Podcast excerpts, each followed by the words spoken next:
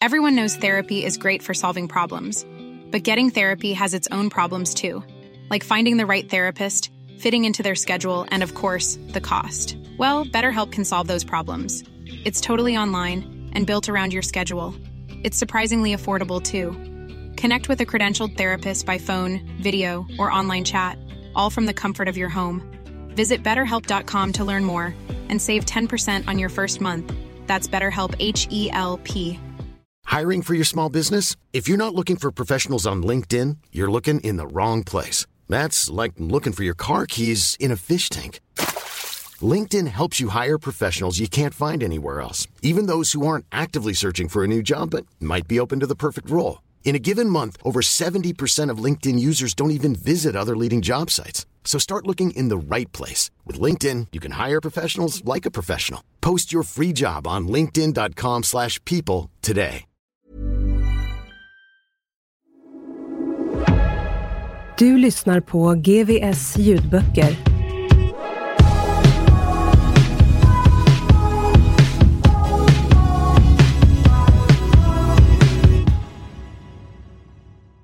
De kallar mig Solvallamördaren. Av Janne Ranninen och Ivar Andersen. Så var det bestämt. Jag skulle klippa Stockholms gangsterkung. Jag, Janne Ranninen från Jordbro, ensam. Solvalla hade jag aldrig varit på och Kova insisterade på att jag skulle åka dit och bekanta mig med platsen. Problemet var att jag i så fall skulle fastna i övervakningskamerorna. Jag funderade på om jag på något sätt kunde förändra mitt utseende så att jag inte skulle gå att identifiera. Jag funderade på olika flyktvägar. Men allt det var långsökt. Att åka dit var betydligt mer sannolikt. Vad händer om jag torskar? Frågade jag Volkan när vi var ensamma. Ja, då torskar du.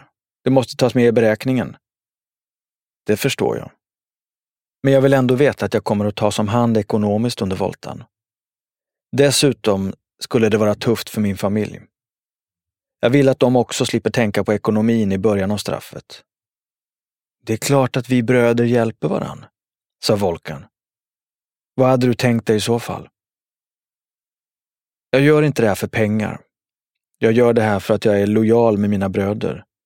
För att det handlar om en kompis till Chitos pappa och för att de har hotat dig. Så jag vill att du förstår att jag förlorar många år på kåken för det här. Jag begär inget omöjligt. Bara att jag inte ska vara hungrig och att min familj ska få hjälp den första tiden. Självklart, sa Volkan. Självklart ska du och din familj hjälpas. Vad ni än behöver så fixar vi det, det vet du. När vi träffade Kova och grabbarna möttes jag av förväntansfulla blickar. Jag hade hört av mig innan och sagt att jag hade någonting att berätta. Jag har bestämt mig, sa jag. Jag åker ut till Solvalla och klipper honom på egen hand. Jag ger mig på plats och saken är ur vägen. Jag och Janne har gått igenom allt, sa Volkan. Janne gör det här för oss, så var och en ska veta att det är vår skyldighet att hjälpa honom under voltan. Det hade gått fort. Från ett löfte om att hjälpa en vän till att jag skulle genomföra klippningen på egen hand och till att jag frivilligt skulle ta en torsk för mord. Nu hyllades jag som en hjälte av Kova och de andra. Huligan, du gör ett stordåd. Du vet inte hur mycket jag värderar det här, hur mycket du hjälper vår sak. Efter det här fixar vi alla mindre skitar som blir kvar och sen är det ingen fara. Du sitter av ditt straff i lugn och ro och kommer ut till ett nytt liv, sa Kova. Nåja, en sak i taget, sa jag. Vi får se vad framtiden för med sig. Det var för tidigt att tänka på vad som skulle hända när jag kom ut. Jag behövde lugn och ro för att tänka igenom det som rörde här och nu. Min syn på klippningen hade inte förändrats. Det var en krigshandling, inte ett mord. Men allt annat var annorlunda. Eftersom jag skulle överlämna mig själv efter dådet skulle min identitet bli offentlig. Och måltavlan var en tongivande karaktär i den undre världen som medierna skulle gotta sig åt historien. Jag skulle bli känd som killen som klippte Joxo. Det var inte alls vad jag hade önskat. Dessutom behövde jag tänka på vad jag skulle säga i förhören. Säg att du var så rädd för Joxo att du sköt honom. Hitta på någon historia om att de har hotat dig, föreslog Volkan. Nej, vad fan ska jag säga något sånt för? Varför inte? Utnyttja det faktum att han är Stockholms torpedkung. Du kommer ju ändå dömas för mordet, så styr upp förmildrande omständigheter. Att spela offer kändes inte rätt, inte ett dugg. Jag hade hatat snutarna sedan barnsben och nu skulle jag plötsligt sitta och snyfta framför dem. Det skulle kännas förnedrande. Som att be dem om hjälp. Jag ville hellre be dem dra åt helvete. Säga till dem, där har ni offret, där har ni mordvapnet, här har ni gärningsmannen. Case closed. Å andra sidan, om offerståren gick hem skulle det kunna styra bort misstankarna från de andra. Vi var ju flera som planerat mordet och utredarna skulle vända på varje sten om de trodde att det fanns fler inblandade. Ju mer jag tänkte på saken, desto säkrare blev jag på att det inte var värt risken att någon annan torskade i onödan. Det vore bara en bonus för snutarna. Fler av vårt folk skulle behöva sitta och grisarna skulle skratta förnöjt. Jag skulle skämmas lite över att spela offer, men jag skulle spara år åt många. Det som gjorde mest ont var sorgen och stigmat jag visste att min familj skulle känna. De var inte kriminella och skulle inte behöva uppleva något sånt här.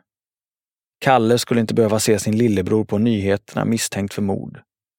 Mamma skulle inte behöva läsa sin yngste sons namn på kvällstidningarnas löpsedlar. Det var inte för det här hon slet ut sig för en skitlön på ett jobb som andra vägrade göra. Det var inte det här hon drömde om när hon lämnade Finland. Onsdagen den 4 februari 1998 var kall och mulen. Tunga moln fyllde en grå himmel när jag gick till Jordbro pendeltågstation. Samma sträcka som jag gått så många gånger. Samma gator som jag lekt på som barn och härjat på som snorunge. Jag visste att det skulle dröja innan jag återsåg dem. De senaste nätterna hade jag sovit hemma. Eftersom jag skulle hävda att jag agerat ensam var det viktigt att inte bli sedd tillsammans med Volkan och Kova. Från stationen tog jag pendeln till Sundbyberg och därifrån taxi till Solvalla. Kylan bet i ansiktet när jag gick in genom grindarna. Det kändes bra. Balanserade nervositeten något. Jag hade bara varit här en gång innan för att reka. Det var på måndagen och jag hade kollat hur stället såg ut invändigt. Var jag skulle postera mig för att ha fri sikt och lokaliserat bordet där Kova hade berättat att Jox och hans livvakter brukade sitta. Han hade ett stamgästbord med utsikt över upploppet så att han kunde se sin häst trava i mål. Det var då det hade hänt. Helt plötsligt hade han stått framför mig. Några meter bort bara småsnackat med ordningsvakterna. Jag hade inte varit beväpnad eftersom jag inte ville torska innan klippningen. Men tanken hade blixtrat genom huvudet. Tänk om jag hade haft pistolen nu. Men han hade ändå varit för långt bort, kanske 15 meter. Och snart hade han varit på väg uppför spiraltrappan till övervåningen. Våra blickar hade mötts som hastigast. Han hade sett mig, men självklart inte känt igen mig, för jag var ingen för honom. Men jag hade sett 199 centimeter och 126 kilo.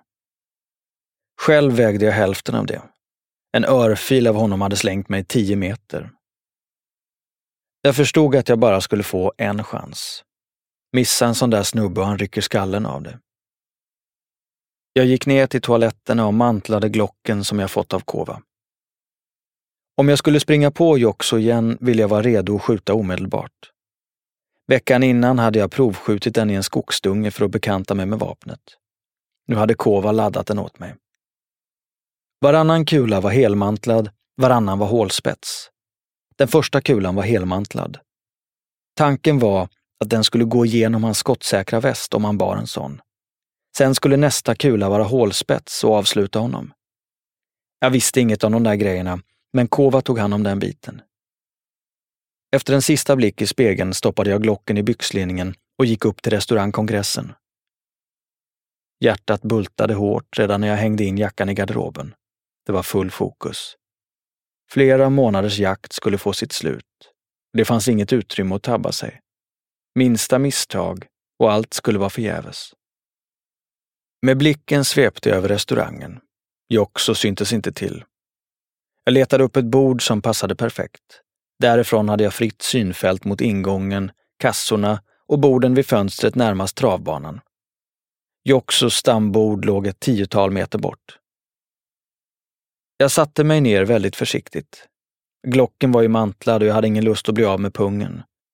Att misslyckas med klippningen och tvingas lämna Solvalla i ambulans med en självförvållad skottskada hade varit snopet. Jag försökte greppa hela situationen, men den var för overklig.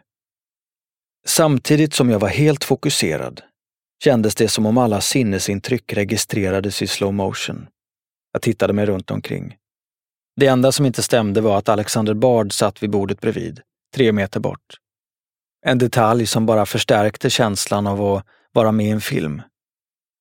Nu ska du få se något som du aldrig sett förut, tänkte jag för mig själv. Jag hade köpt en kvällstidning och satt och låtsades läsa för att inte sticka ut för mycket. Tände en cigarett, rökte den, fimpade, lyfte blicken från tidningen och kastade en snabb blick ut över lokalen. Blicken fixerade honom omedelbart. Joxo var på väg mot kassorna för att lämna in några bongar. Shit, det här är min chans. Jag försökte resa mig men kom inte upp. Adrenalinet forsade genom mig som en störtflod från tårna till fingerspetsarna och till huvudet. Rädsla blandades med målmedvetenhet i ett rus som jag inte ens visste var möjligt. Inga droger hade någonsin slagit så här hårt. Jag blev sittande i ett par sekunder. Till hälften på grund av att benen inte bar mig, till hälften för att jag ville uppleva den där känslan lite till. Sen reste jag mig upp och gick mot Joxo.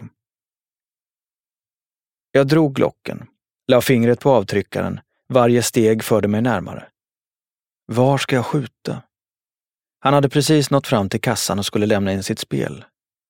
Ska jag sikta mot bakhuvudet? Nej, tänk om jag missar. Nu rörde det sig bara om bråkdelar av en sekund. Ska jag skjuta honom i benen så att han faller till marken? Jag stannade en meter bakom mannen jag skulle döda. Tiden var slut. Skottet ekade i restaurangen och mitt huvud. Rekylen kastade min hand bakåt och lite uppåt. Jag hade skjutit honom i ryggen, precis nedanför nacken. Men Joxo stod blickstilla, som om ingenting hade hänt. Låg det lös ammunition i loppet, hann jag tänka. Ingen kan stå rak efter att ha tagit en helmantlad kula genom kroppen. Nästa kula var hålspets. Den träffade i ryggen och Joxo kastades med hela sin tyngd mot kassan. Kraften var så stor att han studsade tillbaka mot mig. Jag såg hans ryggtavla torna upp sig och jag hann precis kliva åt sidan. Jag vände mig om i rörelsen och avlossade ett tredje skott innan hans kropp landade i golvet. Det träffade i huvudet. Krutdoften började sticka i näsan. Människorna runt omkring hade börjat förstå vad som hände och runt mig hörde jag sprida skrik. I ögonvrån såg jag hur folket i kongressen liksom flöt undan. Ett tomrum uppstod mellan mig, Jox och alla andra. Jag siktade mot huvudet och avlossade ett fjärde skott. Hans hjärta slog fortfarande. Och för varje hjärtslag ryckte den stora kroppen på stengolvet till och nytt blod pumpade ut genom kulhålen. Jag vände mig om och han tog några steg innan jag insåg att det inte fanns någonstans att ta vägen. Det var här det slutade.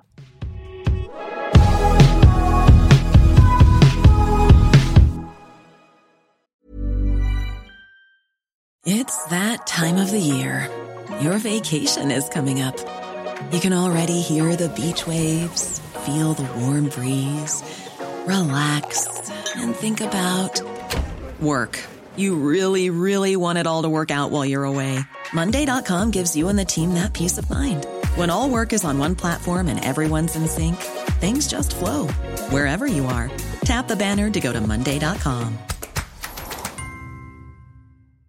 If you thought the only way to get a more defined jawline with natural looking results was through surgery, think again. Juvederm Volux XC is a non surgical injectable gel filler that improves moderate to severe loss of jawline definition and can help you achieve natural looking results with little downtime. Even better, this improved definition lasts up to one year with optimal treatment. No maintenance required. Improve jawline definition for a smooth, sculpted look with Juvederm Volux XC. For important safety information and to find a licensed specialist, visit juvederm.com. That's J U V E D E R M.com. Not for people with severe allergic reactions, allergies to lidocaine, or the proteins used in Juvederm. Common side effects include injection site redness, swelling, pain, tenderness, firmness, lumps, bumps, bruising, discoloration, or itching. There's a risk of unintentional injection into a blood vessel, which can cause vision abnormalities, blindness, stroke, temporary scabs, or scarring. Talk to a licensed specialist to find out if it's right for you.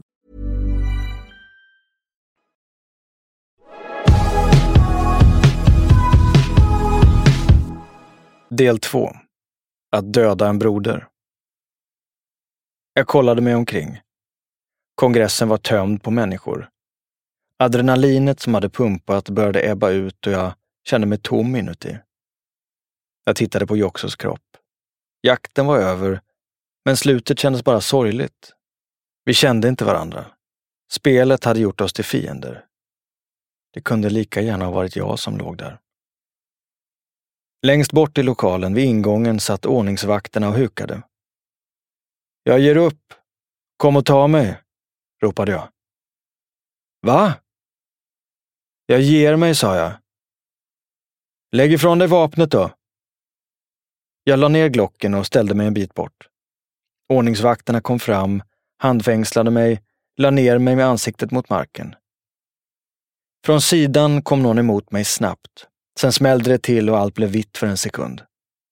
Det var en av Joxos livvakter som sparkat mig i huvudet när jag låg bojad. Jag blängde hatiskt på honom. Synd att jag inte såg dig tio minuter tidigare, tänkte jag. Polisen var där på några minuter. De förstod ju vem som blivit mördad och dimensionerade insatsen därefter.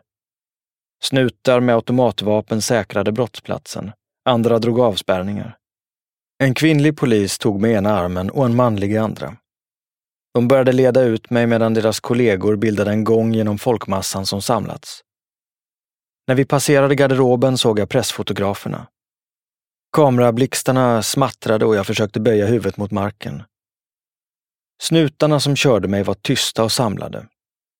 På polishuset i Solna var det desto mer liv. Varje snut på hela stationen skulle komma fram och kolla vem jag var. Där jag satt bojad i inskrivningen hörde jag hur radion gick varm med snack om Solvalla.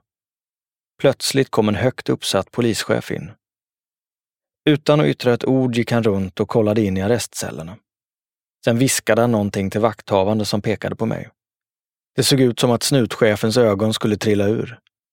Han hade väl förväntat sig att snubben som klippte Joxo skulle vara tre meter lång. Två kriminalare tog med mig ut på rastgården. De bjöd på sig.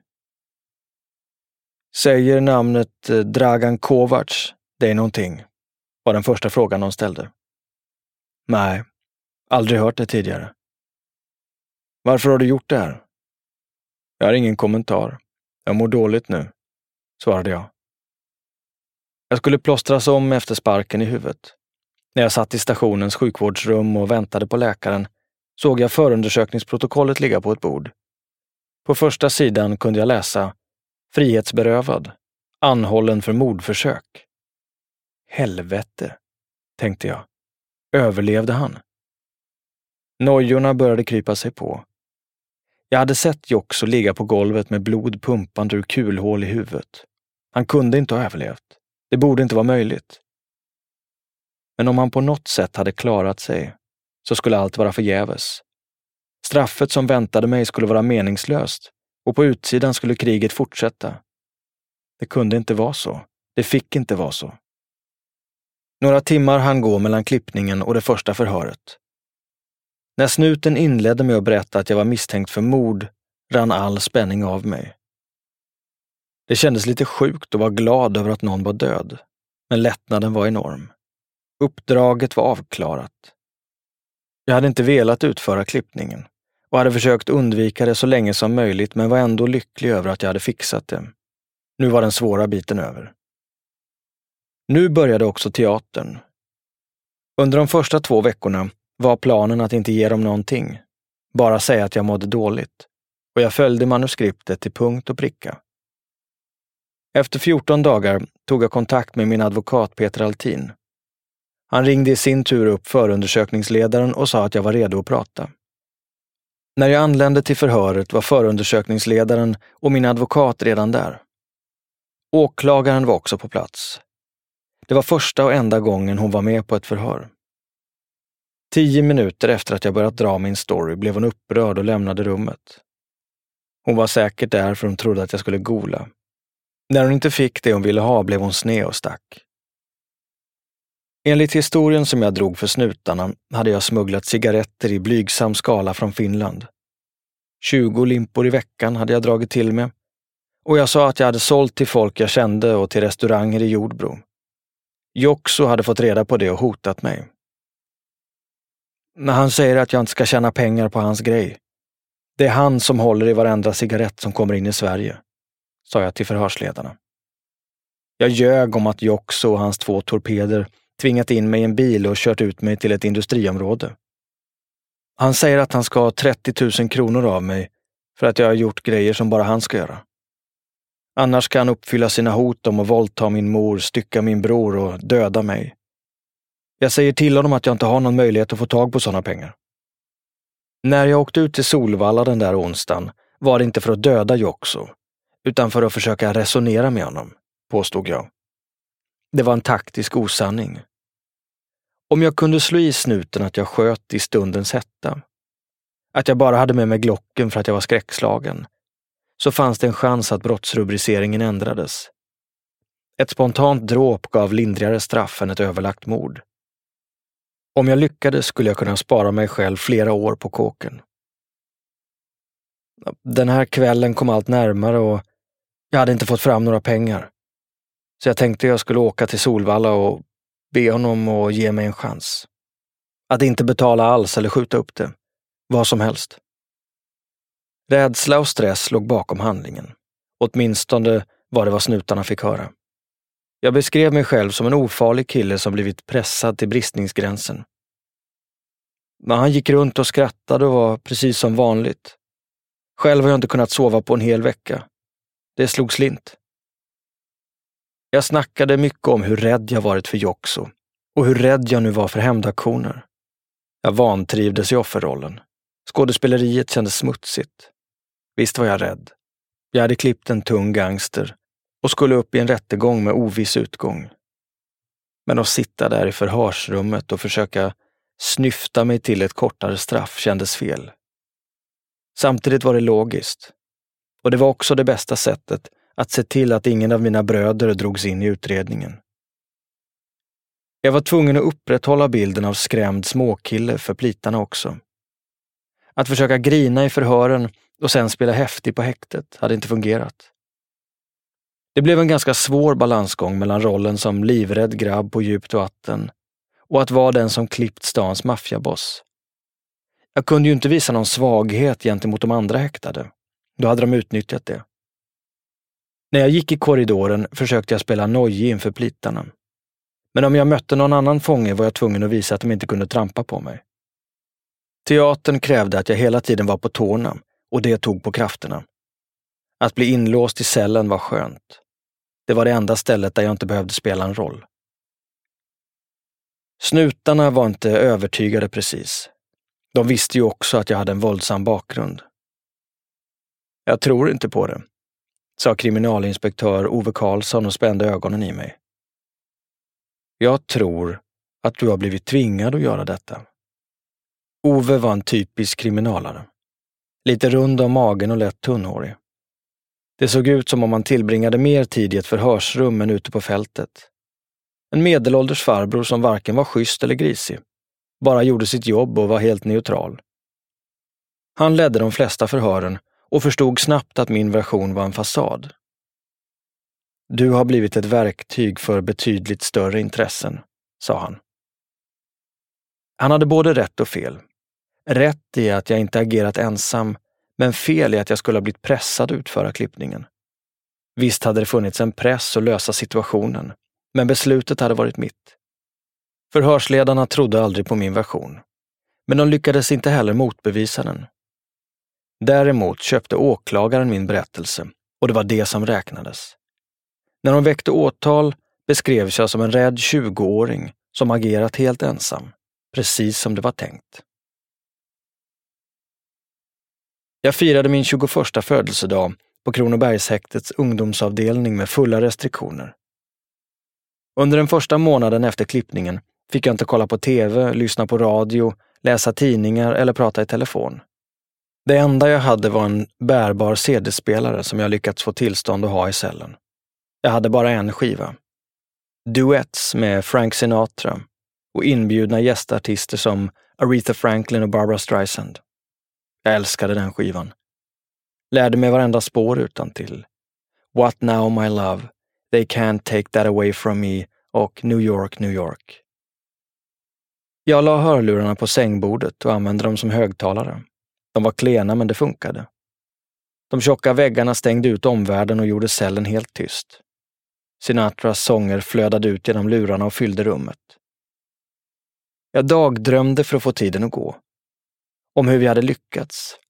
Om hur grabbarna fortsatte där ute. Och vi körde vidare. Nu behövde vi inte vara nojiga. Vi hade utkämpat vårt krig och vunnit. Jag hade suttit häktad innan, men det här var annorlunda. Nu visste jag att det skulle dröja lång tid innan jag kom ut. Ändå kände jag ingen vånda över straffets längd. Jag hade bara positiva tankar om framtiden. Volkan hade lovat så mycket om hur jag skulle tas om hand under voltan. Det skulle vara livvakter runt mig under straffet och min familj skulle bli omhändertagen. När jag kom ut skulle allting jag hade strävat efter finnas där. Klippningen skulle vara det enda stora brottet jag behövde utföra i mitt liv. Jag hade gjort någonting bra för mina vänner och min familj och i andra änden av straffet väntade belöningen.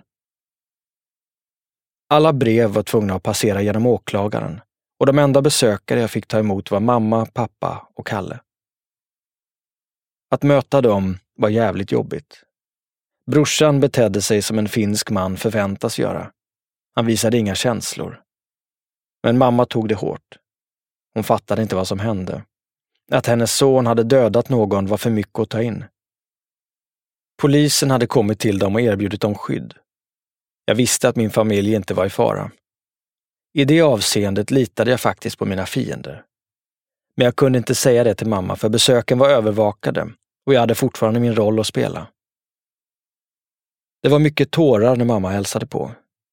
Jag kände mig jävligt äcklig som hade utsatt henne för det här. Samtidigt var jag glad. Jag hade gjort så att vi skulle kunna ha det bra nu. Jag ville så gärna förklara. Allting ska bli bra nu, mamma. Ni kommer ha det bra ekonomiskt. Jag kommer ha det bra ekonomiskt. Uppväxten hade varit tuff. Mamma hade alltid slitit på låglönejobb för mig och Kalle. Nu skulle hon inte behöva slita så hårt längre. Jag hade offrat mig för att göra det bättre för oss alla. Hej! Janne Ranninen här. Om ni gillade min bok Solvallamördaren så finns även min nya bok Bakom murarna ute nu. Planning for your next trip? Elevate your travel style with Quince. Quince has all the jet setting essentials you'll want for your next getaway, like European linen, premium luggage options, buttery soft Italian leather bags, and so much more. And is all priced at 50 to 80% less than similar brands. Plus, Quince only works with factories that use safe and ethical manufacturing practices.